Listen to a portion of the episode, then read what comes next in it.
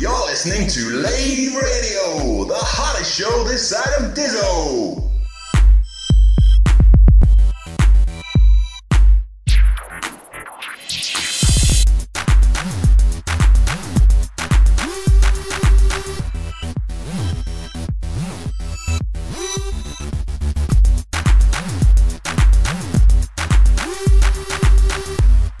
Greetings and welcome to episode 5 of Lave Radio, the podcast that covers the universe of Elite and the development of the computer game Elite 4, Elite Dangerous. I'm your host, second technician Fozza Forrester, and joining me in the recently resprayed orange Sidewinder tonight are Head of Corporate Entertainment, Chris Jarvis. Good evening. Station Commander and Head of Fantasy Liaisons, Alan Stroud. Cheers. Thanks. And finally, the guy who keeps the station spinning and the toilets flushing in the right direction, Chief of Engineering, John Stableboy. Hello, good evening. Ah, but wait, hang on. That's not all. We have a guest commander joining us this week. You may recognize him from such shows as Lave Radio, Writer's Interview Number Two. A warm welcome to the writer of Elite Licensed Novel and Here the Wheel, John Harper. G'day. G'day, John. What's everybody been doing? Alan, start us off. What have you been up to this week? Uh, well, very recently, I've been enjoying a very nice cup of tea out of my limited edition Elite Lave Revolution mug. What else have I been doing? Um, managing the Kickstarter uh, the last few days now. So if it's something that anybody's interested in, it watch the um, watch the videos and see if you're you're going to pledge, um, which would be great. To be honest, uh, even if people just share it, it's um, it's good. So sharing the uh, uh, the Kickstarter on on Facebook and Twitter, you know, is really helpful. Um, and yes, I've been doing that. I've been fixing a science fiction set that one of my students uh, made. I've been doing that again this week. I've got to mark some of the science fiction assignments tomorrow, which should be good. And I've had a little bit of time off because I've not been very well. Ah, speaking about not being very well, John, how are you, sir? Yeah, I've been suffering my tonsillitis. Um, my glands are still up, and I still got a bit of a sore throat. But I'm hoping to talk a little bit more this week. Always a joy. Chris, what have you been up to, mate? Uh, well, I've been beavering away working hard on some scripts and some music and getting some actors together for something I think we're going to talk about a little bit later on. Yes, indeed. Don't uh, don't spoil the surprise now, mate. Uh, and John, all the way from New Zealand, what have you been up to this week, mate? Work on the uh, next podcast, actually. Um, the first one was a bit of a success, so I'm uh, making it bigger and better and longer and more intense. Um, hopefully, you'll like this one. I'm going to cover the same sort of sort of stuff, you know, details on the story, the novel, and uh, fan questions. But um, I was reporting from Lave last time and had to take the the Cobra Mark III in for our repairs, and uh, we'll have a look and see if it's actually fixed or whether I'm going to be marooned on Lave for a bit longer. Great stuff. Well, guys, we'll go straight on into the news. The news this week, we're covering the second developer video diary from David Braben, the third newsletter, and also the sixth feature request update that's been on the forums by Ashley Barley. Okay, so David's second video diary, uh, another Q&A from the forums. First question was from Burn2K. Will trade routes in Elite Dangerous have any continuity with the old games? Now, I know this is something that we actually talked about before we came on air, but uh, David's answer was that the galactic maps in Elite Dangerous are going to be more accurate than in previous games. In the Frontiers and First Encounters, they basically had to flatten out the star maps and bring some stars closer together to make it work uh, than they actually were in real life. So in Elite Dangerous, the galactic map is going to be far more accurate. So yeah, some of the trade runs are going to stay the same, and some of them are going to be slightly changed given the increase in distance. What do you guys think? Well- Chris, you were talking about the um, the fact that you had a trade run all set up when you were playing Elite originally. No, not Elite. So this is on Frontier.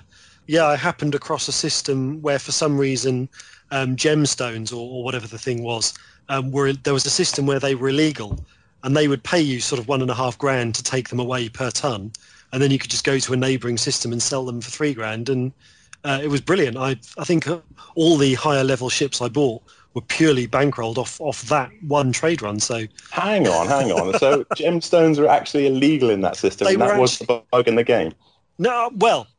I, I can't say whether it was a bug or not, but I know that they paid me one and a half grand per ton to take them away. Cue everybody going back to find their copies of Frontier to see Absolutely. this system. Um, the thing is, I think um, just to go back to the uh, the point, Foz, um, John and I are probably known for a little while in the writing forum that uh, that this map was going to change. Uh, Drew Wagar had, had indicated this on uh, on his blog, and uh, it'd been kind of known that uh, that certain things were going to alter. uh, for some time. Not specifically, though, why they were altering. We didn't know the situation with regards to the map being flattened, and that was that was certainly was new information from David Braben. Yeah, the interesting uh, thing on this, obviously, is that it implies if they're going to be more realistic, that the galactic map is no no longer going to be this kind of 2D kind of pseudo 3D where things have a depth to them. It's actually going to be a proper 3D star map. Have you guys played Pioneer at all? Because they've got a fully three dimensional map on that, and Yeah. boy, it blows your brains a little bit, doesn't it? Well, that was my feeling. took a while to get your head around it, you know. So how does it work? How is it different from the, the 3D map in Frontier? Because I thought that was quite clever, the way you obviously press your right mouse button and move everything around and things had depth and different sort of spatial awareness. Well, I think it was for ease of use because it was 2D. It was a lot easier to just move around the grid, and then you'd only actually really have to ever zoom in or maybe rotate it if you had two systems that were close together or something like that. You know, apart from that, most of the time you could just pan around in two dimensions. But obviously now you've got modern hardware and maybe they've got improvements for the um, the user interface. They obviously feel comfortable with doing a 3D fully 3D map. I always found it very hard to check my jump radius though for for systems that were you know there were some systems that were very high next to systems that were very low and I found it very difficult to figure out which ones I could actually get to so hopefully that interface has been well and truly overhauled Well, um, I was watching the other day. There was a nice program a couple of years ago done uh, by, I think it was broadcast on Channel 5 and then put onto one of the documentary channels where David Braben and, and Ian Bell were on together talking about, or not together, they were different interviews, but talking about how they developed Elite and how the last thing that they put in place was the scanning system. So they had the hyperspace sort of circle and everything else, but you know the scanner where you picked out where ships were around you. That was the last thing they did.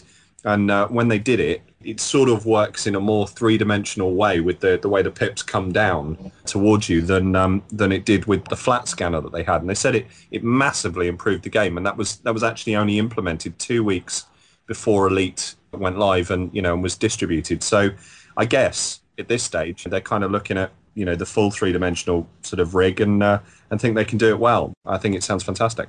I think that the easiest way to do it, and the way I'd do it if I was writing the game, would I'd for your max jump radius, you just have like a semi-transparent sphere which show, shows you your jump radius in 3D, and um, that would be the way to go, really. Well, in, in Pioneer, they actually, uh, I think they shaded the stars a different color. So the ones that were in radius were like a, a bright grey, and the ones that were too far to jump to were a light grey. So it was like from a glance, it was immediately obvious where you could and couldn't go. But of course, it was a three dimensional, so you to have to twist the whole map around to actually check that for all, all dimensions. But that was that was a pretty handy looking way to do it. Okay, well, moving on to the next question. This one came in from Soul Song, and it was basically the question of, like the original game, is it going to be possible to travel outside the Milky Way galaxy?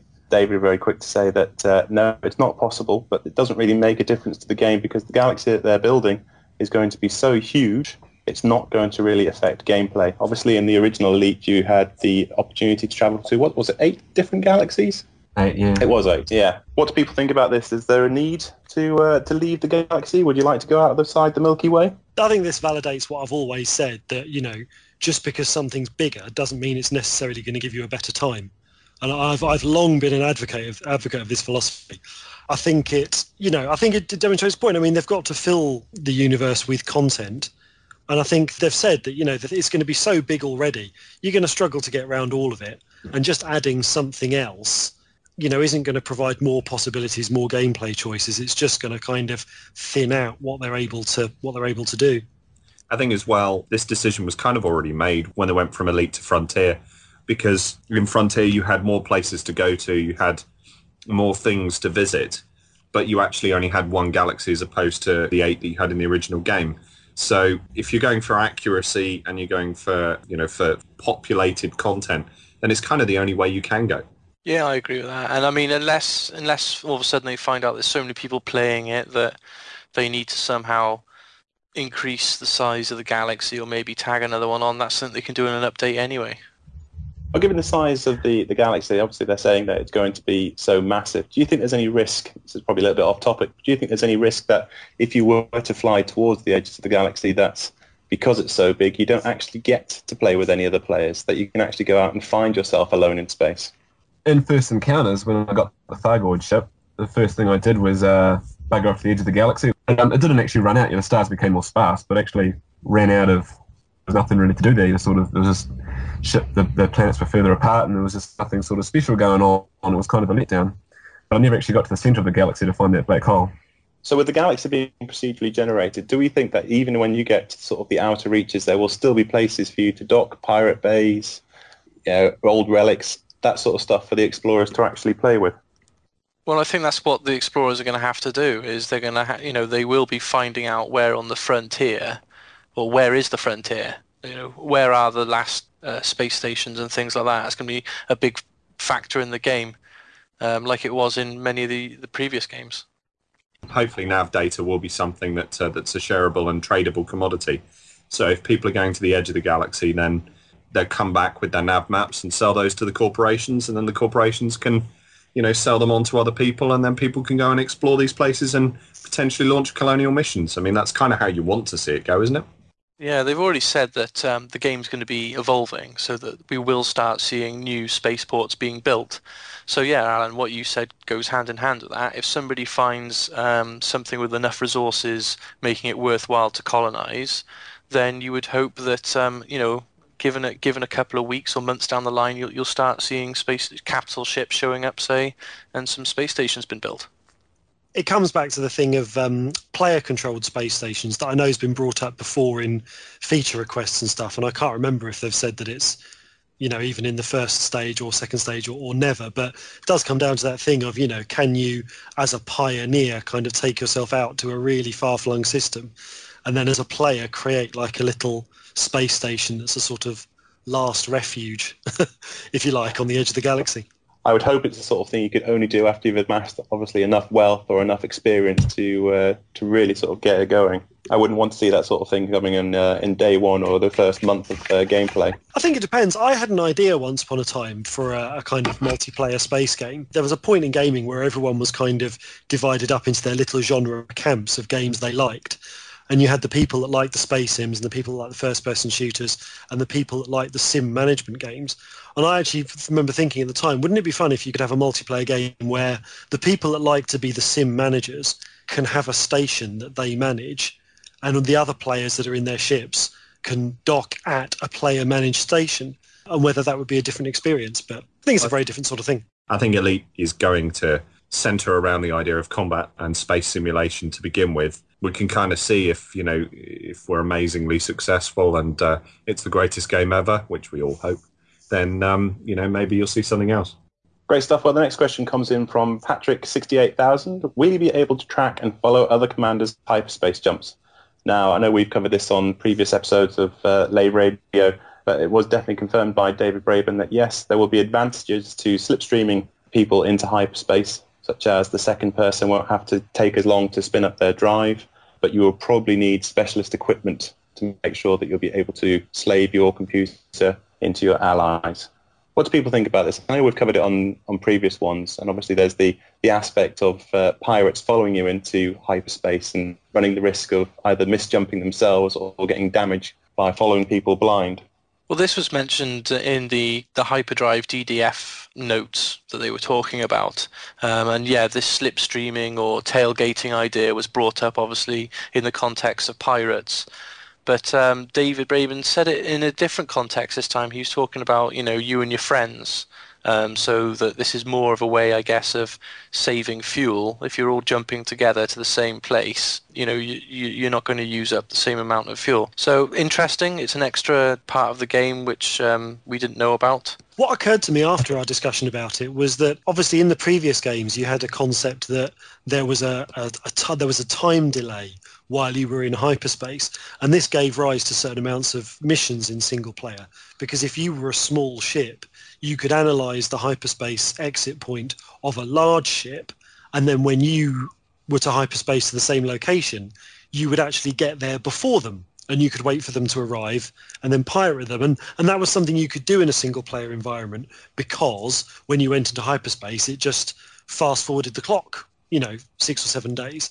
Be interesting to see with this obviously having to be real time because of the multiplayer element what they can implement that still gives that kind of feeling of being able to analyze someone's hyperspace cloud and maybe get there before them. Even if like in some multiplayer games where when you die you respawn. I don't think it's necessarily a faux pas to you know when when a player goes into hyperspace to give them a little countdown to say well you're going to be in hyperspace for 20 seconds and then maybe faster ships they only have a, a 10 or 15 seconds. So you have to be a little bit quick on the trigger with it but it's a possibility the last question coming in from uh, Windle is it going to be possible to dock with capital ships? Now, I know Alan's exceptionally happy about this because he managed to get in there first with his prophetic, that's what capital ships are going to be for in the last podcast. So David basically said, yes, various kinds of capital ships are going to exist in the game, from giant freighters to military ships and also shipyards. Um, ship-to-ship docking is also going to be possible for the exchange of goods. So it's going to be possible to dock with the capital ships. They will not offer the same breadth of services as, say, the space stations will, and they'll obviously be geared to you know, various services, such as shipyards will probably be more geared towards ships repairs and possibly equipment. Military ships, I'm guessing, are going to be for you know collecting missions and stuff. What do you guys think about uh, being able to dock with various different ships? I think first of all, I've got to stress that I didn't steal anyone's thunder on this one. I was totally guessing but it's been uh, it's you know having the docking ability with capital ships has been something that's been done in other games. So you've seen it in Freelancer, you've seen it um, in uh, in several other games that uh, that use this sort of space adventure style. So it seemed seemed only natural to me, and I, I guess as well when you start applying that kind of large capital ship to the extension of of faction power inside the galaxy, then you start looking at you know feudal systems and anarchy systems and where you know where they, they can sort of impose order for a limited period of time which would be really interesting. Yeah and you can also i can see it um, being a great way for having you know missions created on the fly because obviously all these missions are going to be procedurally generated but it would just be nice to have for instance you know the empire enter a system temporarily to um, take advantage of some resource or something and all of a sudden then you'll see a flurry of missions appearing on various military bulletin boards saying, look, we need you to take this, take that, take these passengers to that particular ship. Um, I don't know if any of you have ever driven into a, a an army base uh, here in the UK. You pull up at the checkpoint and you have to basically say who you are, who you're there to meet. They check over your car, and there's this whole security, necessarily security process. And I'd quite like to see that in the game where a public space station, you pretty much just turn up and dock but to actually kind of get onto one of the military carriers, you have to kind of, you know, fly into a bit of a queue and have your ship scanned a little bit more intently and all that sort of thing before you can land.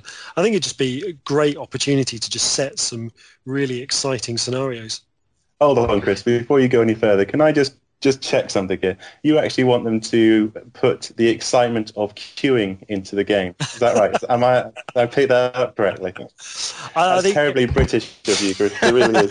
It goes back to the gaming classic Shenmue, where you would basically spend most of the game waiting for buses to turn up in real time. But uh... I mean, obviously, with the shipyards, I'm assuming that we'll be able to possibly buy ships that we can't buy from the spaceport, maybe equipment we can't buy from the spaceport. What sort of things would differentiate the yeah, the capital ships and the shipyards from you know your basic public space station.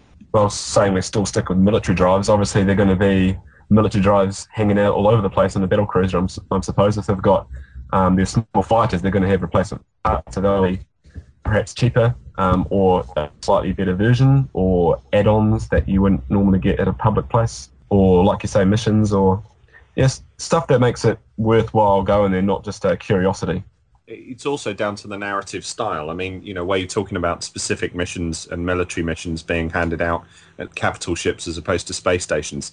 Yeah, you know, I mean, you've got that element. You've also got, if you chose to involve what kind of news you would get, getting the information and briefings that the military would get as opposed to the kind of media briefings that you might get at a public space station, that might be different too. So I guess stylistically, the whole thing can, can kind of alter with the different opportunity. And also, um, I'm just going to throw this out there, um, and I think I'm about to maybe get some con, you know, get some complaints from the forums or something. We'll see. Um, it'll be interesting to see, you know, docking with these ships. Um, somebody's already alluded to the fact that it might be the case that you, that's where you're going to get your military drives from. um, the shipyards on military vehicles rather than on the public space stations. But I'm wondering, you know, if you're picking up your, your missions there, um, as part of missions, are you going to see the availability of upgrades that you wouldn't ne- um, you wouldn't normally get unless you were in the military, or get access to weapons that wouldn't normally be available, or even getting access to ships that wouldn't normally be available? But I'm just wondering if Frontier are in a way they're going to say, look, you if you want access to certain stuff, you are going to have to join one faction or another, militarily wise, to get that kind of weapon or something. Yeah, because I'm Probably assuming fair it was enough, isn't possible in the um, in the Frontier game to sort of you know play one off against the other, so you could have sort of a, a pretty decent military rank in both factions without having too much of a problem with it. Uh, I would definitely like to see that in Elite Dangerous. They you know, make you stick your colours to one mast, as it were, uh, and that everything that you do in one faction actually decreases your reputation or your, your rank in another. Yeah, no, I agree. And I think as well, what you can also do by that is as long as you have a bit of a notion of balance towards what items are available, you can allow people to specialize in slightly different ways. So, you know, you may well find that someone is a bit of a multi-classer and they can get a, a decent, dependable ship by not necessarily nailing their colors to the wall, but someone else who decides to be an Imperial or decides to be a, a Fed um, ends up with something very specific. Yeah, absolutely. What about the, the prospect of sort of docking you know, ship to ship out in you know, in dark space with an ally to transfer you know goods? I mean, just obviously smacks of uh, a smuggler or pirate written all over it. Well, I think it's a necessity because it's a multiplayer game, and if people are going to work together in any meaningful way, I think they're going to need to be able to transfer cargo or even just transfer credits. You know, helping out your, your friend who's just joined the game or something That's like that. a, I mean, that's a different topic completely. The whole idea of transferring credits, because for me, as an Eve Online player, that was both you know a blessing and a curse. You know, Eve Online players, on the whole, you know, are very very warm towards newbies. But one of the things that I did notice quite a lot is that you'd get into a guild or you'd make friends with people, and you know, one of the things they would do is they say, okay, well, here's a million credits, go and buy this ship, or start working your way up towards you know being able to fly this, um, and I'll give you the money to buy it. So you skipped out quite a lot of the basic sort of tutorial of that game and learning the experience points at the very sort of bottom because people just literally gave you a green card or a credit card to uh, to pay your way. Foz, um, isn't that your pager? Ah, damn it. No worries, guys. Hold the fort for two seconds. I'll be right back. Attention, attention. Second technician Chris Forrester to the station gantry. The vending machine has broken. Repeat, second technician Forrester to the gantry.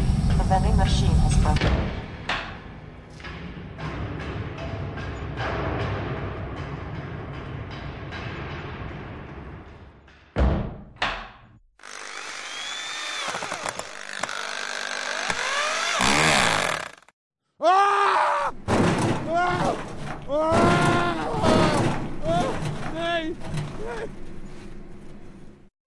Attention, attention.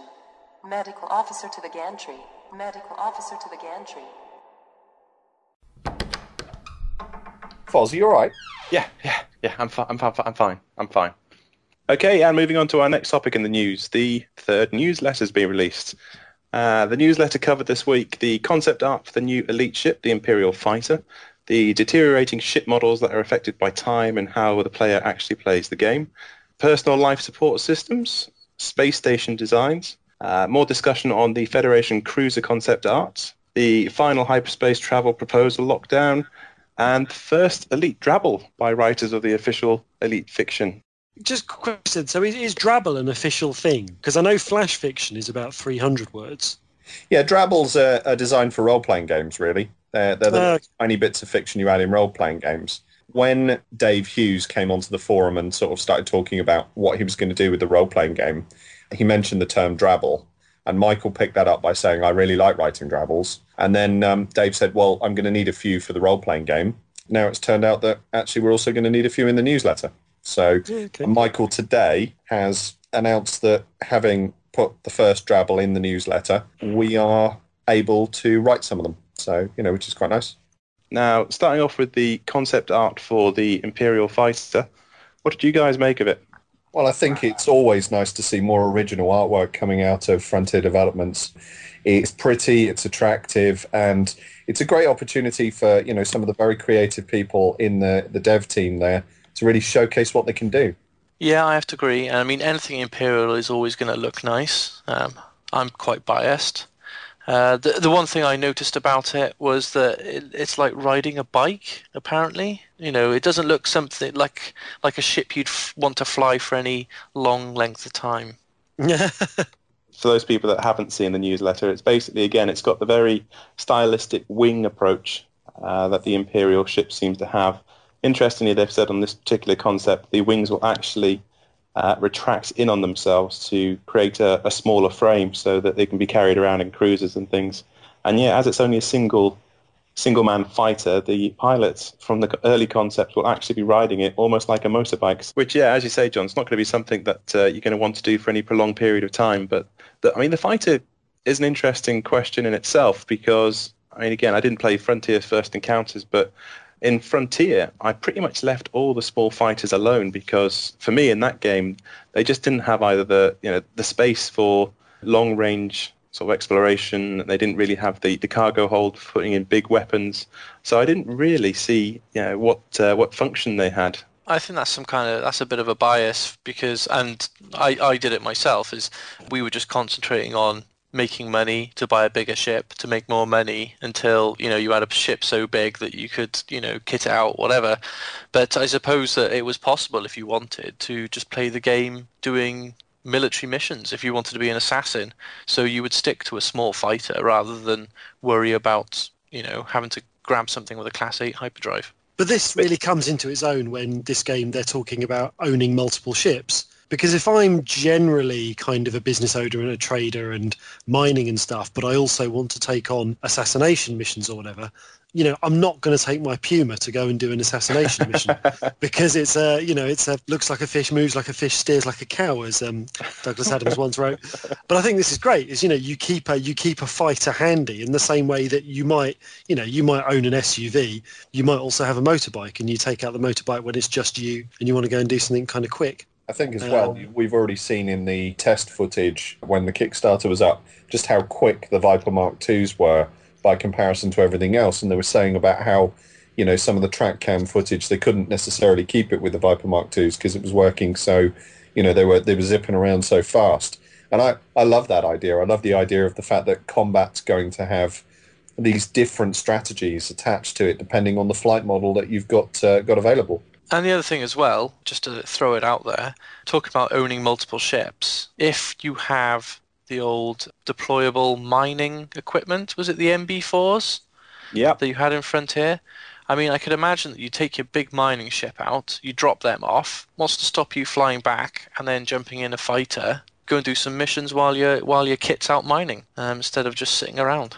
Yeah, no, Absolutely. absolutely. I should well- say as well when we're talking about retractable wings that you know being a being an advocate and a spokesman for the uh, for the Imperial Courier and the Imperial Trader, of course those ships even in Frontier had retractable engines. You're desperate to see those ships come back into the game, aren't you? As am I. I think you guys are actually having sleepless nights over whether or not they're going to put in an appearance. I'll mod the game if they're not in there. yeah, I, I'm going to take my pledge back. oh my god, it, it's planetary landings all over again. Unless David Braben in the next video confirms that they're in, that's it. Yeah, have you either of you guys actually posted that question on the Ask David Anything thread? No, I'm going to do it tomorrow. Yeah, exactly. So get the question written in. You've got one week, David. Okay, and and on that threat, we'll move on to the deteriorating ship models that are affected by time and, and how the player actually plays the game. Uh, they've put in the newsletter a wonderful picture of the Sidewinder, obviously on the far left-hand side, looking like it's just rolled off the you know the production line. It's all chic, it's all shiny, it's all smooth. And then obviously on the right hand side, it's got thruster burn marks, it's got paint chips, it's got little dents and dinks in the side of it. And according to David, these are the things that are all going to be procedurally generated depending on how old the ship is and how the player uh, plays the game. If they get into lots of you know, fights, that's going to have an effect. If they fly into space stations rather than docking particularly well, that's going to have an effect. It was something that came up in the Reddit, and it was one of the things that I thought was a really, really cool thing to add into the game because it was almost by just looking at a ship, you could see exactly what sort of play style that person has, and obviously the, an older, more battered ship almost becomes like a badge of honor. What do you guys think? Well, an older battered ship might not be older. It might just be that you're really bad at docking. But um, no, I think it's I think it's brilliant. You know, and this is what modern technology allows you to do. The one thing I, I'd like to know practically wise, because I'm actually one of those people that likes to keep a nice clean ship. So I'm wondering that. Do you remember in Frontier you used to have different levels of servicing for your ship? You just have like the basic and equipment, or you'd Yeah. have like the full service. I'm just hoping that in this game, if you spring for the full service, it includes a paint job, so that your ship looks new again. That's that's what I'm hoping for. Are you also hoping to have those kind of moments where you argue with the guy at the garage about how much the labour cost is? No, I, I want to be able to pull it into the garage, and then when the guy looks at it, he goes. Is I'm imagining that if we ever see John in like multiplayer, that if you play the game on a Sunday, all John's going to be doing is in a spacesuit, just washing his, the outside of his ship. just every Sunday, just washing it, rain or shine.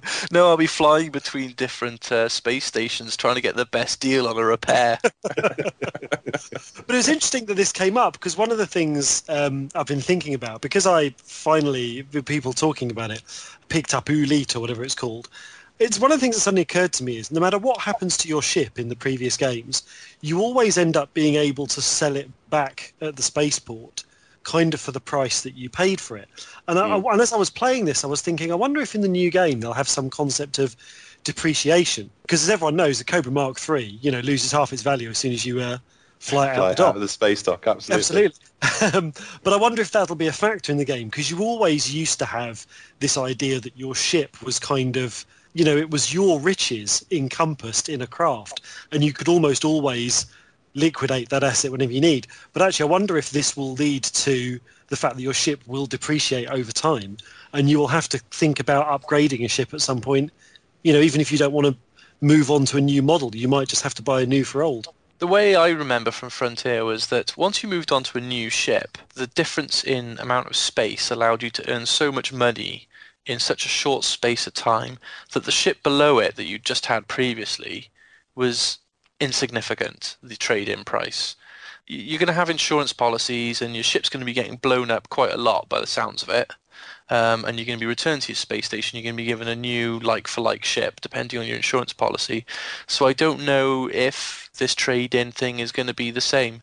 I'd like to see depreciation if they are going to do it, unless obviously you've serviced it well. That would be, I mean, that'd be great. You know, that would see you. one one careful driver, you know, regularly serviced. oh, okay. Hold on a second. Again, I'm going to just sort of cut you in here because uh, we've already had Jarvis talking about how exciting queuing is going to be in the Elite Dangerous games. Now we're talking about going from garage to garage and servicing our ships and how exciting that will be when it comes into part exchanging them.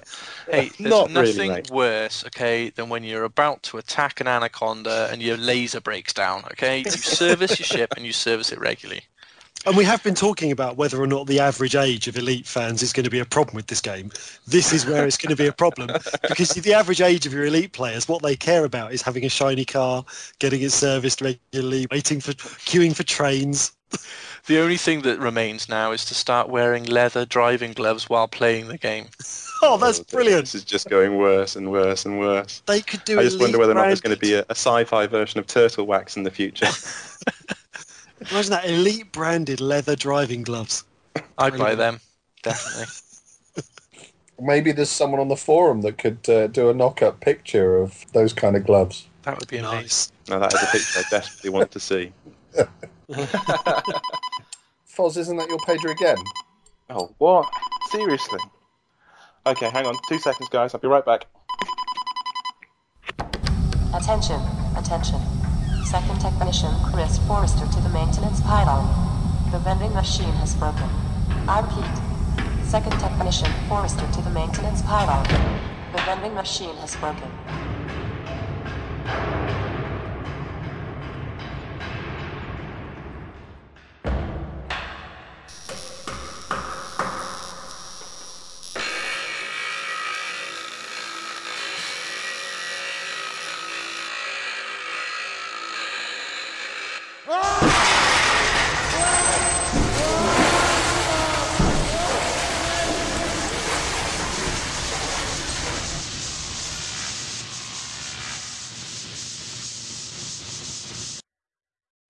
Attention, attention. Medical officer to the maintenance pylon. Medical officer to the maintenance pylon. You're right, mate. You look a bit shaken. No, I'm okay. I'm, I'm, I'm fine. The next topic in the newsletter, uh, the concept idea of uh, personal life support systems. Now, this was an interesting one for me because obviously when it comes to avatars within the game, we're, at the moment we're only at the ship level. You know, actually walking around in space stations and walking around in ships is something that's going to come much further down the line, but it gives you an example of what sort of depth uh, frontier development are going to in terms of you know, creating this universe.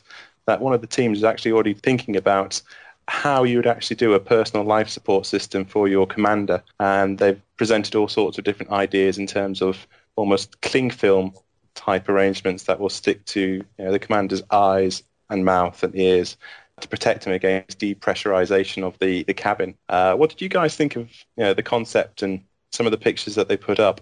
Well, it's quite clear here that you've got a, a very physical representation of, of a lot of the, the development thinking around looking at all the, hi- the historical writing because most of the guys in the writing forum were all very aware of the Dark Wheel and Robert Holdstock's Remlock survival mask. And the Remlock survival mask is something that we all kind of in little ways have wanted to include in our stories. And it's nice to see here we've got something that quite clearly represents it. And from my point of view, the thing that I found really interesting about these conceptual designs is that it's uh, it's really exciting from a um, a sort of speculative science fiction sense because you kind of know that by the time technology's got advanced as it would need to be in Elite Dangerous to be traveling around the universe, that people aren't going to be wearing big old clunky NASA spacesuits when they get in their ship anymore. You know, you're essentially going to be pretty much walking into your ship wearing whatever you wear day to day, um, but you're still going to need that survival gear. And I think this really set my mind going because it is really interesting that it's not cumbersome and it's not clunky, and it is almost like a, from the description, it sounds almost like it's it's like a sort of airbag that this thing only kind of appears when there's a problem and you really need it. Moving on to the next section, which was space station designs. Now, these were things that uh, got me quite excited. Now, obviously, we know from the original game, you've got the Coriolis cube. Now, that's iconic within the Elite franchise. and then moving into Frontier, you've got the wheel. Again, became a very iconic feature of the game. And this is the first look we've really had, apart from you know, some of the, the concepts that we've had at the, the Kickstarter about what the space stations, these big hulking structures, are going to look like inside the game. Now, obviously, there's a couple there that we're going to recognize, such as the Coriolis Station and the wheel from Frontier, but there's a lot of other designs going on here. There's a lot of variety. What did you guys think? Well, I thought the interesting thing about the wheel in the concept art is that they've stuck with the octagon rather than like just making it a, a, a complete circle. Because obviously it was probably an octagon in the original because it's less polygons to draw. Yeah. But they've kind of embraced it, you know, unless David Braben turns up now and says no, it was meant to be an octagon. But um, you know, it would it would make more sense in terms of a you know a rotating station for gravity if it was actually a circle. But I'm glad they kind of embraced it because it kind of looks a lot cooler, a lot more angular.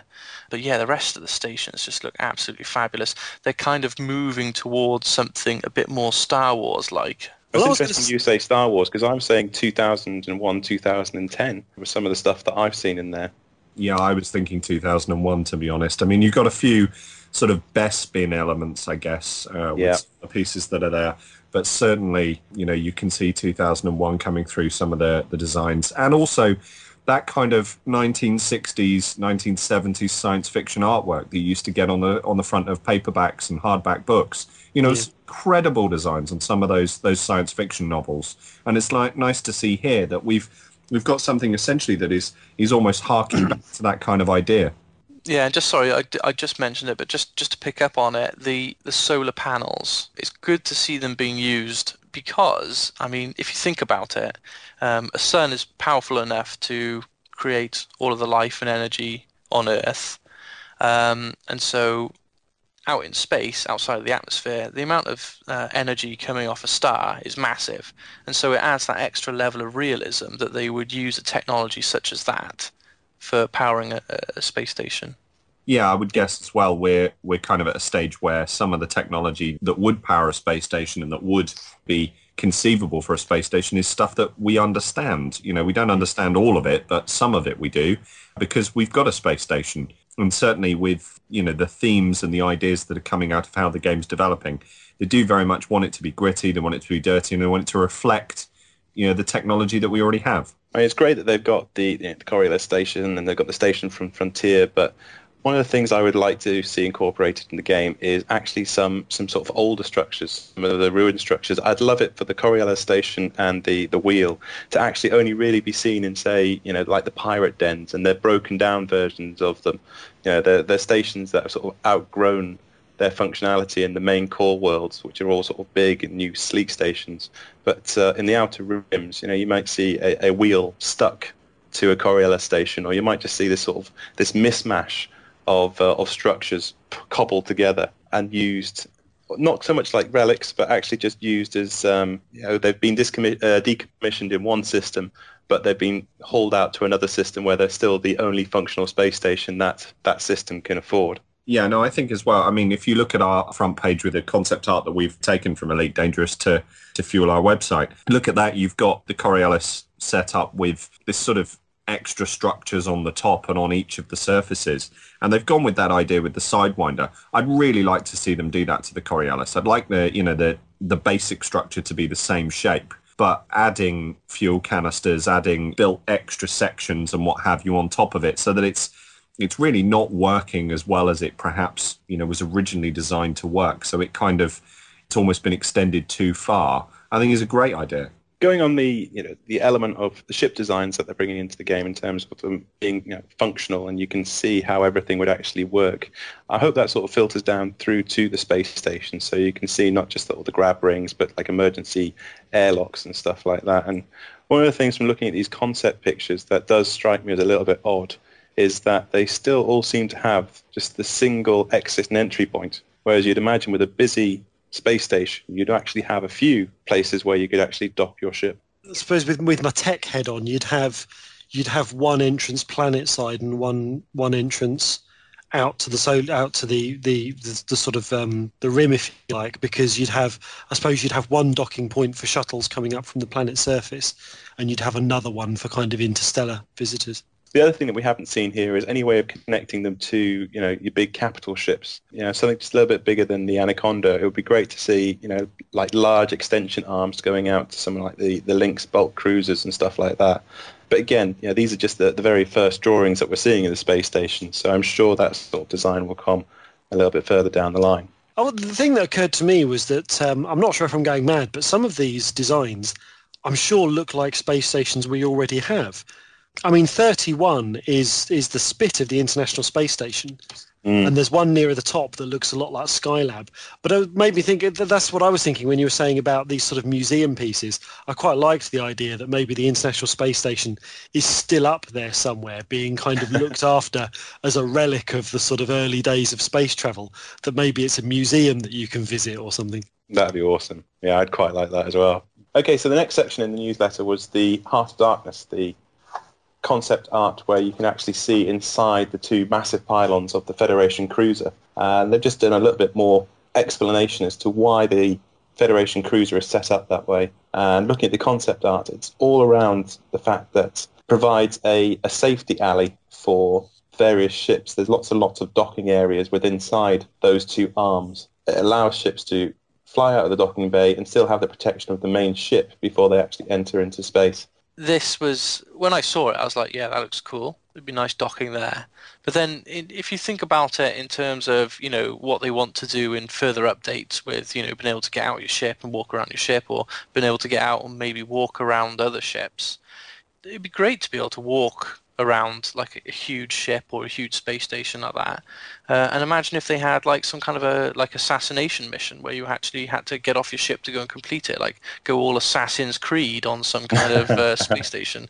I thought, you know, that's I know it's pie in the sky, but it's fun. the concept of flying out into the sort of this safety zone, still within the main ship, before uh, entering into what was, from the look of the concept art, a combat zone. Well, I mean, uh, if it is a combat zone, obviously it would give you some valuable cover while you got your got yourself together. But apart from that, it's it's more, I guess, eye candy, and in some circumstances, I guess for noobs, it might present a parking problem. I was going to say that there, there were two things about this image that occurred to me straight away. One is when you come out of the flight deck, the thing immediately in front of you is a wall. so that's that's one immediate problem. The other thing is they've got these nice kind of glass covered walkways for pedestrians between halves of the ship.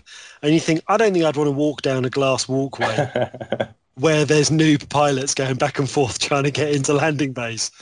Going to be a pretty sight, though. You know, I mean, if they did bring in a sort of a get out of the cockpit and being able to walk around in inside the ship, as you're walking around inside the ship, seeing somebody else flying down the, the stretch to, to park, you know, I think that's fantastic. Yeah, it's going I'm to be a sorry, but how many spectacular- gamers aren't just going to start strafing the people walking along the walkway? Yeah, you're just going to buzz them, aren't you? Just to make them duck. That's that's why you take a grenade pouch with you, don't you? you, know, you basically throw it back out, you know, down the middle. But it'd be a lovely interesting review. To think that there's, you know, within the game, there's spaces of the game where you know you are going to be inaccessible to certain ships. So obviously, you're never going to be able to fly an Anaconda down that, that particular channel. It's only for the, the sort of the small fighters uh, are going to see that particular part of the game. I'd give it a go. Never say never. I just can't wait till I arrive in the system and I find that um, Chris Jarvis's Anaconda is wedged stuck. I, I think it is very few conversations or indeed podcasts that end up talking about Chris Jarvis's Anaconda. Foz, Oh no, not again. Hang on, guys. I'll be right back. Attention, attention. Second Technician Chris Forrester to the Zoological Laboratory. The vending machine has broken. I repeat. Second Technician Forrester to the Zoological Laboratory. The vending machine has broken.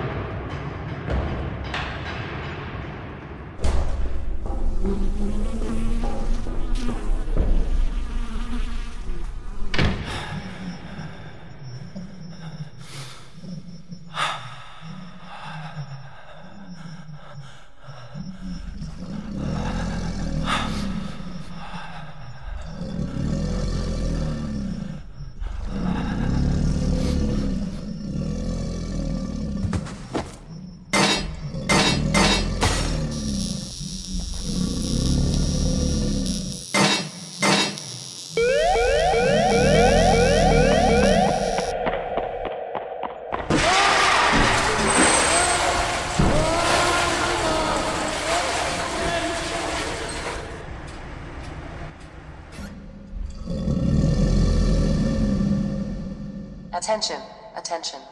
Medical officer to the Zoological Laboratory. Medical officer to the Zoological Laboratory. Foz, you're right. Your clothes are all ripped.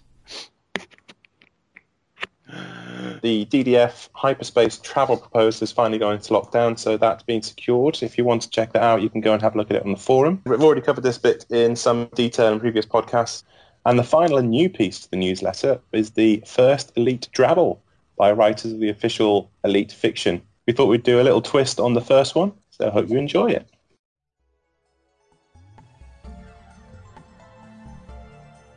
The Long Game by Michael Brookes. Read by Christopher Jarvis. I enjoy waiting. I like being alone out here in the cold of space. The ship is powered down. I don't want any heat or EM traces revealing my position. The information I needed to find this ambush point cost me more than I'll receive from the bounty, but that doesn't matter. All that matters is the kill. It's dark in the cockpit, the soft hum the only sound. A blossom of exotic particles reveals the hyperspace entry of an incoming ship. The computer confirms the target, and the ship comes to life. I lock target and fire.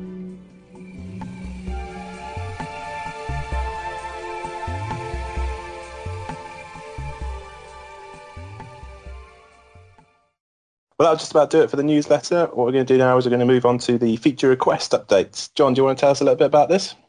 Yeah, sure. I mean, these feature requests um, are very interesting. Um, if anybody hasn't seen them, they're in the, the news section of the forum, so they're open to everybody. Um, but there have been um, some golden snippets of information handed out through these, um, so I recommend going to read them. Uh, first of all, in update number six, one of the big big questions was about clans or guilds uh, within the game. So obviously these questions are getting asked asked to Sandy, Michael, and even David, but they've basically said as far as guilds go in the first release, there's not going to be any. Uh, there's just going to be player groups which are uh, managed through whatever this um, this this great system, multiplayer system that they've built. Um, there's not going to be any guilds, although that's something that they will definitely be looking into in uh, future expansions. Any thoughts on that at all? Yeah, I mean, I must admit, I've never been involved in. I mean, obviously, Eve Online it's very sort of corporation driven. But that's the only game I've actually experienced any sort of guilds and clan sort of setup. Does it really make that much of a difference in a game like Elite Dangerous?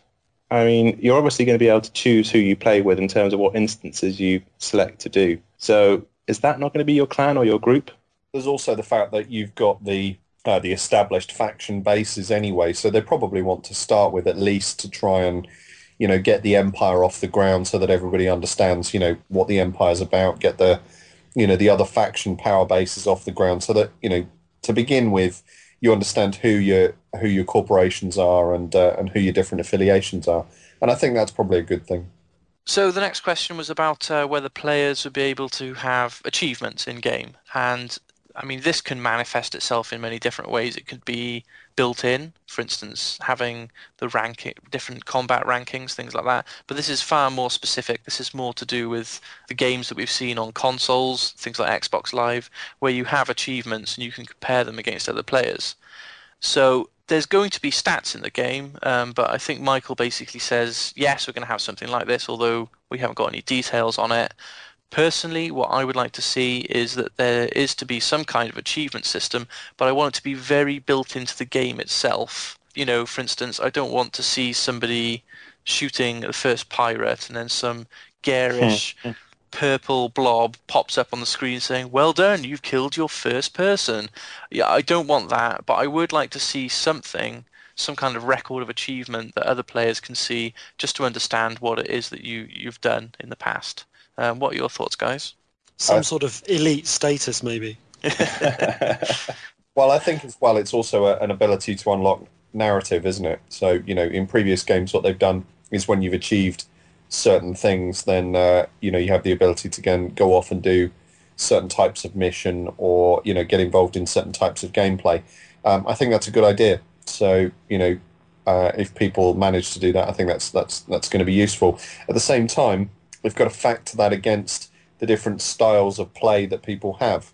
Because you know we've had this discussion about the the sort of different types of gamer that we're going to have involved in this game. And you, what you don't want to do is you don't want to have anything that's that's too you know too dependent on people spending hours and hours and hours grinding away. So you know it's going to be interesting to see how they work it through. Yeah, I must admit, from my point of view, uh, apart from the stuff that we found out in terms of the reputation DDF a couple of weeks ago, where you know you might be able to put a suffix in front of your name to say what sort of ranking you are in that particular career path. Um, I don't think I really want a a list of achievements. I mean, to be honest, maybe if they were sort of set achievements, you could maybe have a I don't know, like a, a captain's yeah, a captain's room within your ship where they would appear on your wall maybe as plaques if you've done a hundred missions for the Federation or yeah, something like that. Something that you could actually see in the physical sense. I don't think I would want the, as you were saying, you've killed your first pirate or bounty hunter Mark One flash up on screen or or anything actually that encourages people to sort of enter into the griefing thing that you get on don't Medal of Honor or Call of Duty where you you know you're striving to get like a 10 kill streak going and it flashes up on everybody's screen. Yeah, I'm not sure that's the sort of thing that would work with Elite Dangerous. No good asking me. I'm a notorious trophy whore. Oh, really? Yeah, absolutely. So you would actually go back through a game and complete it all just to get the you know the achievement level up to 100? Oh, well, I, I have done 15 times. Ugh. I've, Okay, I've, so- I've, I have 15 platinum trophies on the PlayStation 3. But surely that's not going to work in a game like Elite Dangerous, where you've No, got a no, no. completely open sandbox where you can do any type of career. Because I mean, you're not going to be, you know, 100% achievement bounty hunter, 100% achievement trader, 100% achievements, you know, imperial courier or whatever. It is a bit crazy. I mean, I have to confess, my most recent platinum trophy was actually for um, Skylanders, and I have this slightly weird thing that even though I have 100% of the trophies, the actual game completion is only about 33%. Mm. Because the two things don't equate. But um, I think the, the thing I think, uh, you know, I mean, we could do a whole podcast about the, the merits and sins of trophies and achievements. But I think the, the ones that I find really fun are the kind of the really silly ones, the ones that you don't expect to get. And then you do get, I mean, there's, I'd like, you know, something for Elite. I'd love to see something like uh, an achievement for ejecting your escape pod and killing another player while doing so. That would, that would be an amazing achievement. Yeah, I, but I, depending on the game, sometimes they work. Like for instance, um, GTA 4, there was some really fun achievements in there. You know, driving around the entire city, shooting a hundred pigeons. You know, that kind of achievement, and it kind of suits it. But personally, and I, I don't speak for the entire um, elite community, but I think the feeling is that they want it to be a space sim rather than an arcade kind of. I don't know. I may be wrong. There may be a call for it. Uh, in World of Warcraft originally, there was no achievements at all, and then they added it in in a later expansion, and it was a massive hit. So it might be something people will warm to in the future. We'll see. players tend to, to group around ideas as well, don't they? So, you know, where you're recording off some of the stuff that you're, you know, that you're doing in terms of play by using fraps or something else. When uh, when they were looking at Half Life and Half Life Two, the gravity gun. You know, people were recording all sorts of footage on how creatively they'd managed to kill people. um, so, you know, I don't know. It will it will depend obviously on what the players want. And I think trophies for me are a slightly social thing. And I think I, I'm not saying I want to see trophies or achievements in Elite Dangerous. I think you're right. I don't think it's necessarily going to add all that much to it. But one of the things that's nice about it is it's nice to look down your buddies list and get an idea of the progress that your friends are making with a particular game. And I'd actually quite like something within this game, given that it's going to be so kind of online and so social. I'd like somebody to be able to look at my pilot profile and maybe have a bit of a feeling of the kind of journey that I've taken to date. Like maybe because they've been talking about there being certain kind of well, they haven't specifically said about there being wonders of the galaxy, but they've had this. They've they've dropped hints that there's going to be nice kind of sort of one-off natural wonders that you can visit in the game, and it would be nice to be able to I don't know take take snapshots of them or or just something on your kind of player log that says this is what this player has been doing. They have seen this nebula. They have travelled to this far off system, just to give a flavour of what each other are doing. I think that would really add quite a lot. But if they were to do that, wouldn't they also? I know they're talking about selling that sort of nav data at a price. If they just put pictures up and said they travelled to this system and saw this wonders of the universe, doesn't that sort of detract from that element of the game? I don't think so.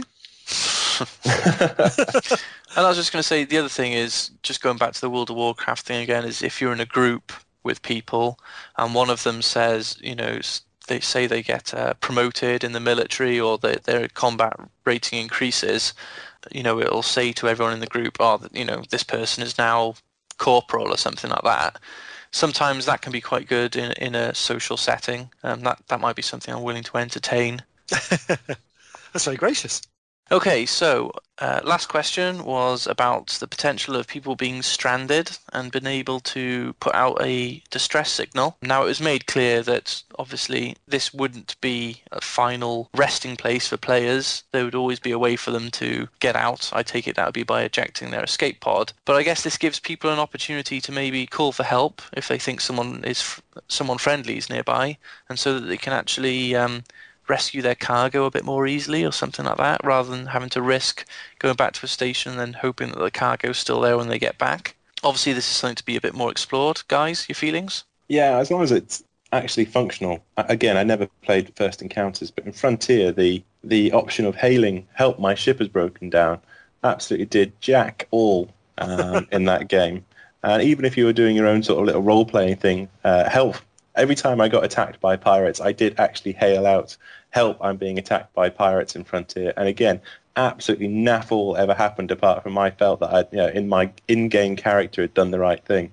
So yeah, so to have a functional emergency distress beacon, I think in the game would actually be really, really useful. But I can't imagine what's going to happen unless potentially if you're close enough to a space station you get a reply back from say the viper police force and they say yeah we will be with you in you know t minus 60 seconds and you've got to survive that encounter for 60 seconds before you get help. And then maybe you know you pay i'd like the idea of paying a fee for the police support you know? You, you weigh up the uh, the 100 credits it's going to cost you to call in the police force versus you know actually surviving that battle on your own sort of thing. Yeah, those are the sort of options from you know making the choice to press the distress beacon or not. Do you actually think any pl- human players would actually help out, or do you think they'd probably just stand off at a distance, ready to help loot the, the, the carcass of your ship? Maybe that's where you've got two options. You know, you bring up your communications log, and you can either go, you know, hail all, which get, immediately opens you up to the all players group, or you can be specific and ask for NPC help from the uh, from the Vipers, which will cost a fee whereas maybe the all player group will actually come and help you free of charge. I don't know. I was say it comes back to this thing about um, transferring credits player to player because if you're just offering up a no, not a bounty but like a reward for here's a hundred credit reward for coming and helping me, then that might be answered by players. It might be answered by NPCs. I think um, as well. I think as well. It also comes down to whether players are going to you know respond to it positively or respond to it as you know vultures in the in the, the feeding den. I think that also that comes down to the type of players that you've got and the you know the, the, the groups in terms of their their experience compared to different other multiplayer games. I wouldn't necessarily prejudge the players in this, you know, in terms of them being wholly negative about it. Um, I, I'd guess that you know if you see someone that if you see a wounded bird, you're probably going to pick on it, aren't you? But uh, um, no, some, some, people may not. Some people, some people may not want the uh, you know the the the time in the in the orange sidewinder afterwards. I don't. well, just thinking about it, but maybe you can do it by uh, by means of reputation as well. Uh, obviously, we know that there's a, a, humanities reputation. Maybe instead of getting credits or anything, or maybe as well as getting credits, you also get a little bump to your humanity reputation, or vice versa against your criminal or your pirate setting, mm. depending which way you swing. Okay, that's probably going to do it for the future uh, the feature request section of the podcast what we're going to do is move on to the community corner section. And our listener memory comes in this week from John Heritage, Commander Zebek. Hi, this is Commander Zebek. My first experience with Elite was on an Atari 8-bit microcomputer around when I was nine years old. I played the game before looking at the manual and had no idea what to do. Once I was comfortable in not knowing what to do, I practiced crashing into space stations, buying and selling goods that my father would have been ashamed of, and reading about as many planets in Elite as I could. Elite later spawned addiction to trade wars in the BBSs, which I've never forgotten. Just want to say thank you to everyone for Elite Dangerous, and I'm looking forward to Lave Revolution as well. And we're back. Again, a big thank you to John Heritage for that one. Okay, so the next topic in Community Corner this week, uh, obviously, as we've got you here, John, maybe you want to tell us a little bit about your first commander's log on uh, And Here the Wheel. I had to put it together after a bit of urging from, from your mate Allen there, trying to widen the appeal of And Here the Wheel and Elite dangerous in general to a, a wider um, selection of people. Uh, a point of difference for me in my novel. I guess all the authors have their own angles, and was, the podcast works quite well for me. It's a lot easier for me to uh, do some recording at night and do some playing with sound waves and whatnot when everyone's asleep than uh, cracking out a video recorder and editing that. So it sort of suits my talents, and people tell me I have a nice voice. I don't know if that is being nice or not, but uh, it seems to work and um, had a few downloads already. Yes, been a few nice reviews, so going to keep going. And I'm hoping to sort of, you know, I don't want to compete with you guys at all, so I'm going to try and time it so that when you guys are having your week off, I'm going to jump in and, and steal your, uh, your crowd, and then when I have my week off, you can steal them back, and we'll just uh, we'll just bounce each other all, all the way to March next year. No, absolutely. Yeah, as far as we're concerned, you know, the more stuff that's out there on Elite Dangerous, uh, all the better for the community. So going forward, what are you planning on doing? Are you planning on doing this as a as a fortnightly show? And are you going to include where you are currently with your with the novel? What sort of challenges you're facing? What sort of content are you putting in there, mate? Yeah, well, uh, um, bi-monthly, to, uh, every every fortnight, like you say. Yeah, that's that's the plan to go all the way through. I want to cover a few things. I mean, you guys do a really good job talking about the the latest elite gossip. I think it's quite nice if I can just put my own little twist on a piece of it just to make it a bit current eventsy. But mainly talking about my progress with the novel, what's going through the novel, my my thought processes, why I'm doing things the way I'm doing, and that's going to be sort of continue, I guess, while I'm doing the draft. And then, of course, when the draft stops and I work on editing it, then the whole thought process has completely changed, and I'm, I think that'll be quite interesting to people how I how I go about changing it and and why. I think that'll be quite interesting to uh, to writers and fans. Excellent, mate. Well, we wish you the best of luck with it, and obviously we will continue to uh, give you a good shout out on this show. So, where can people find it? Uh, it's on iTunes.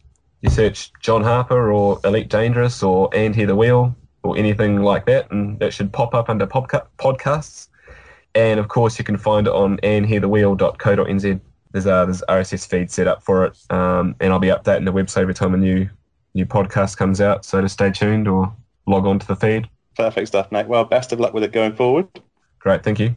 John, obviously very aware of the fact that you're currently sitting in a McDonald's car park stealing their Wi-Fi, but uh, maybe give us a bit of an insight as to what's going on in the Writers' Forum at the moment. Well, it's uh, it's actually been a quite a quiet week. Actually, I think maybe people are actually just knuckling down and writing instead of talking. But there's been a few areas of interest. Um, quite a, you know, a few of the writers are talking about religious cults and sex and how they um how they are going to be portrayed and how well how realistically how they work and how they can put them into their stories. Um, Drew's mentioned a few times that he was going to go to the Van Maanen star system, which is a well is colonized by a big cult, and uh, how children act in, in the game and the novels, and that's been covered a bit by the imperial documents that we've received. Yeah, we've all got um as as Allen the documents that Allen Allen's been making on the alliance, the federation, the empire, so it goes into a bit of detail on what place children have in in the wider world. All these sort of minor details that you know are not plot critical, but add verisimilitude and, and ambience to the novel that you want to get these things right and make them align with David Braben's expectations. Just focusing on that point about uh, children in the in the galaxy. Obviously, we know from the Imperial information that we've got that uh, children have the same rights as their parents, and in fact, children are actually given uh, rights by their, their, parents. I take it that's going to differ from the, that faction versus Federation versus Imperi- uh, Independence. Can you give us any more information on that? the central core thoughts of each system uh, will relay down to the, the children. The alliance is a, a free for all mess of democracy, and you'd expect the children to, you know, live in a world that's a consequence of that. And the federation is free but censored and corporate run, and the kids are going to be working in sweatshops or mines or whatever, you know. Um, but for a good wage. Essentially, you've got the, the sort of free and independent uh, sort of idea is is set up in the alliance, and I think you've you've kind of covered that in the federation. You know the the idea of people effectively connecting with corporations. So you've got branding as well. So you know you might well find that people are you know are working for a living, but they're also working for a living to buy their specially branded T-shirt or or something like that. So that's kind of connected too. Um, and the empire, obviously, the, the doctrine of the empire is quite quite strong and it's quite uh, you know quite carefully pinned.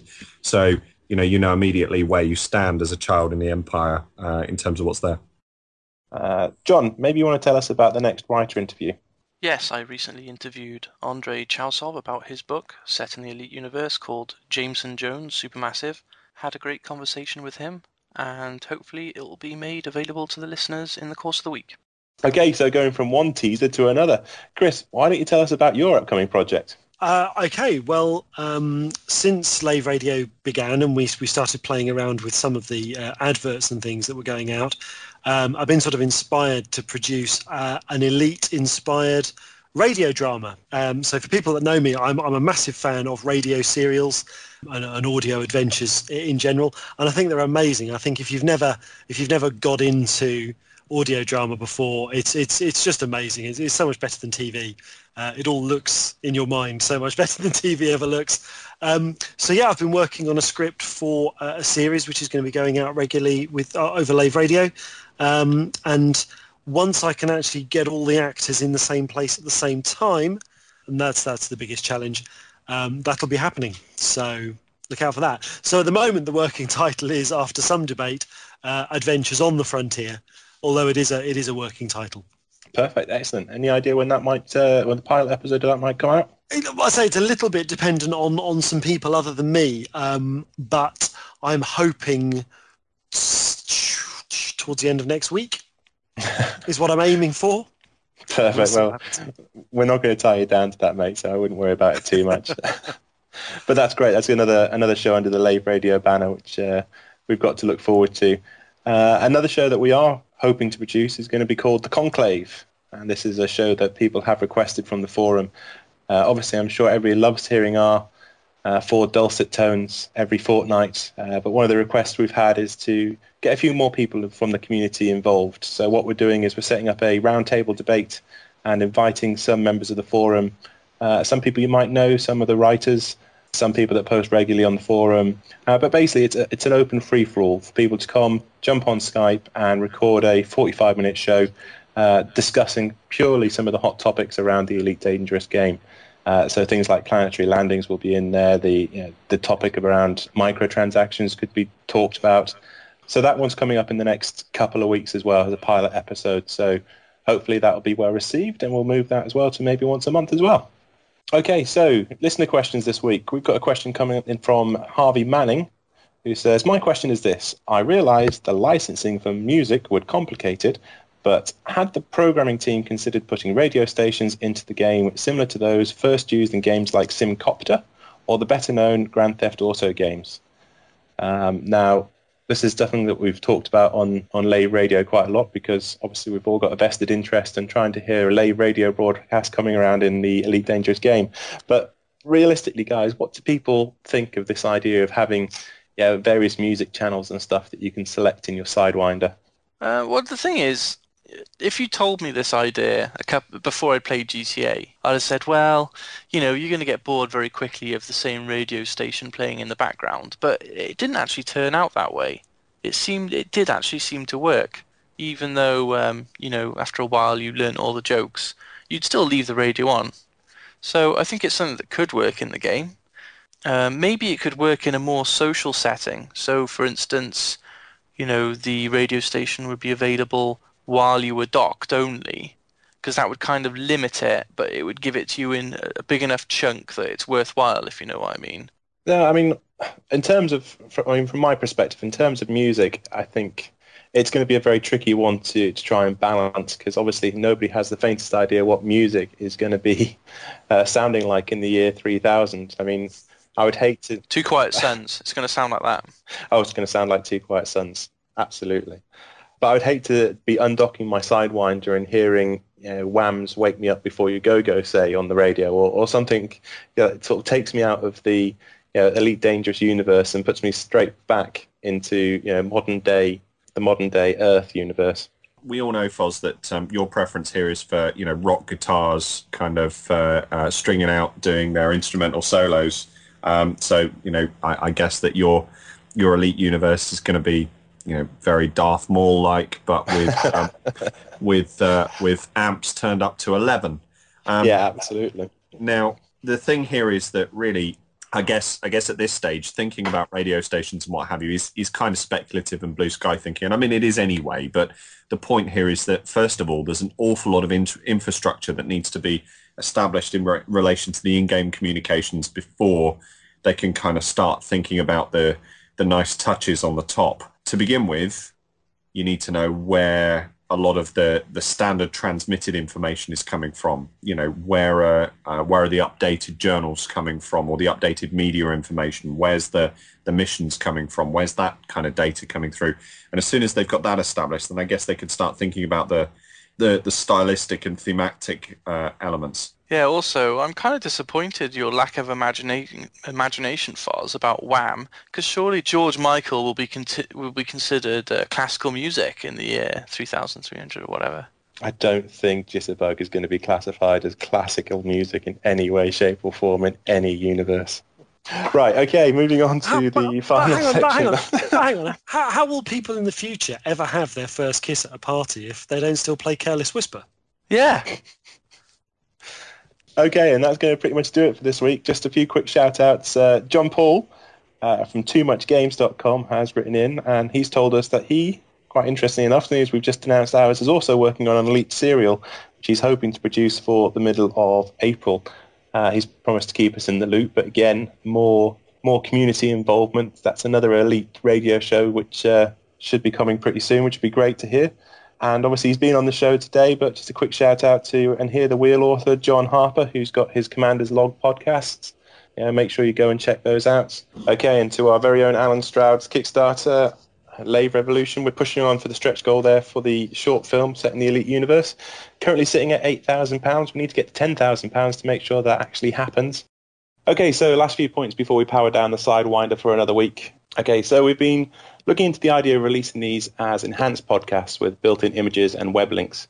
We thought it'd be helpful in terms of seeing some of the concept art that Frontier are putting out and also to give us a little bit of something extra to play with in terms of the adverts that we do.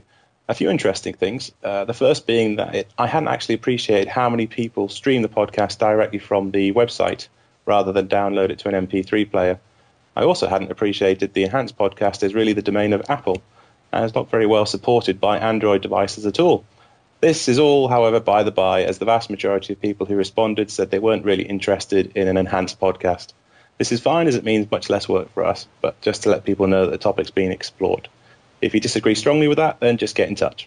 I'd also like you to get in touch and let us know what your favourite ship is from the Elite franchise. This is a follow up to a poll that Ashley from Frontier posted on Facebook a couple of weeks back. Uh, now, Facebook only allows you to post 10 poll options. And as we all know, there's far more ships in the franchise than that. Uh, so it meant that many fan favourites like the Interplanetary Shuttle or the Lifter were left off the list. Uh, to that end, Mr. Stabler has placed a new exhaustive poll on the website at laveradio.com. Please take 30 seconds to post a response, no registration required. We'll bring you the feedback on the results of that in a couple of weeks. Speaking of feedback, a massive thank you to Mr. Burr, Mrs. Thingy, and Rory Scarlett for leaving us feedback on iTunes. Uh, if you'd like to get in touch with the show, we still want to hear more of your listener memories, or if you have a question or topic you'd like to hear the team discuss, then you can catch us on Twitter at Lave Radio.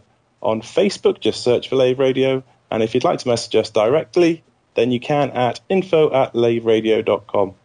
Well, that's going to do it for another week. Big thank you to John Harper for joining us. And seeing as his Lave Revolution Kickstarter is ending on Wednesday, we thought we'd let our own Allen Stroud play us out with a track from the album that will be accompanying his book. This is Ashuria Downtown.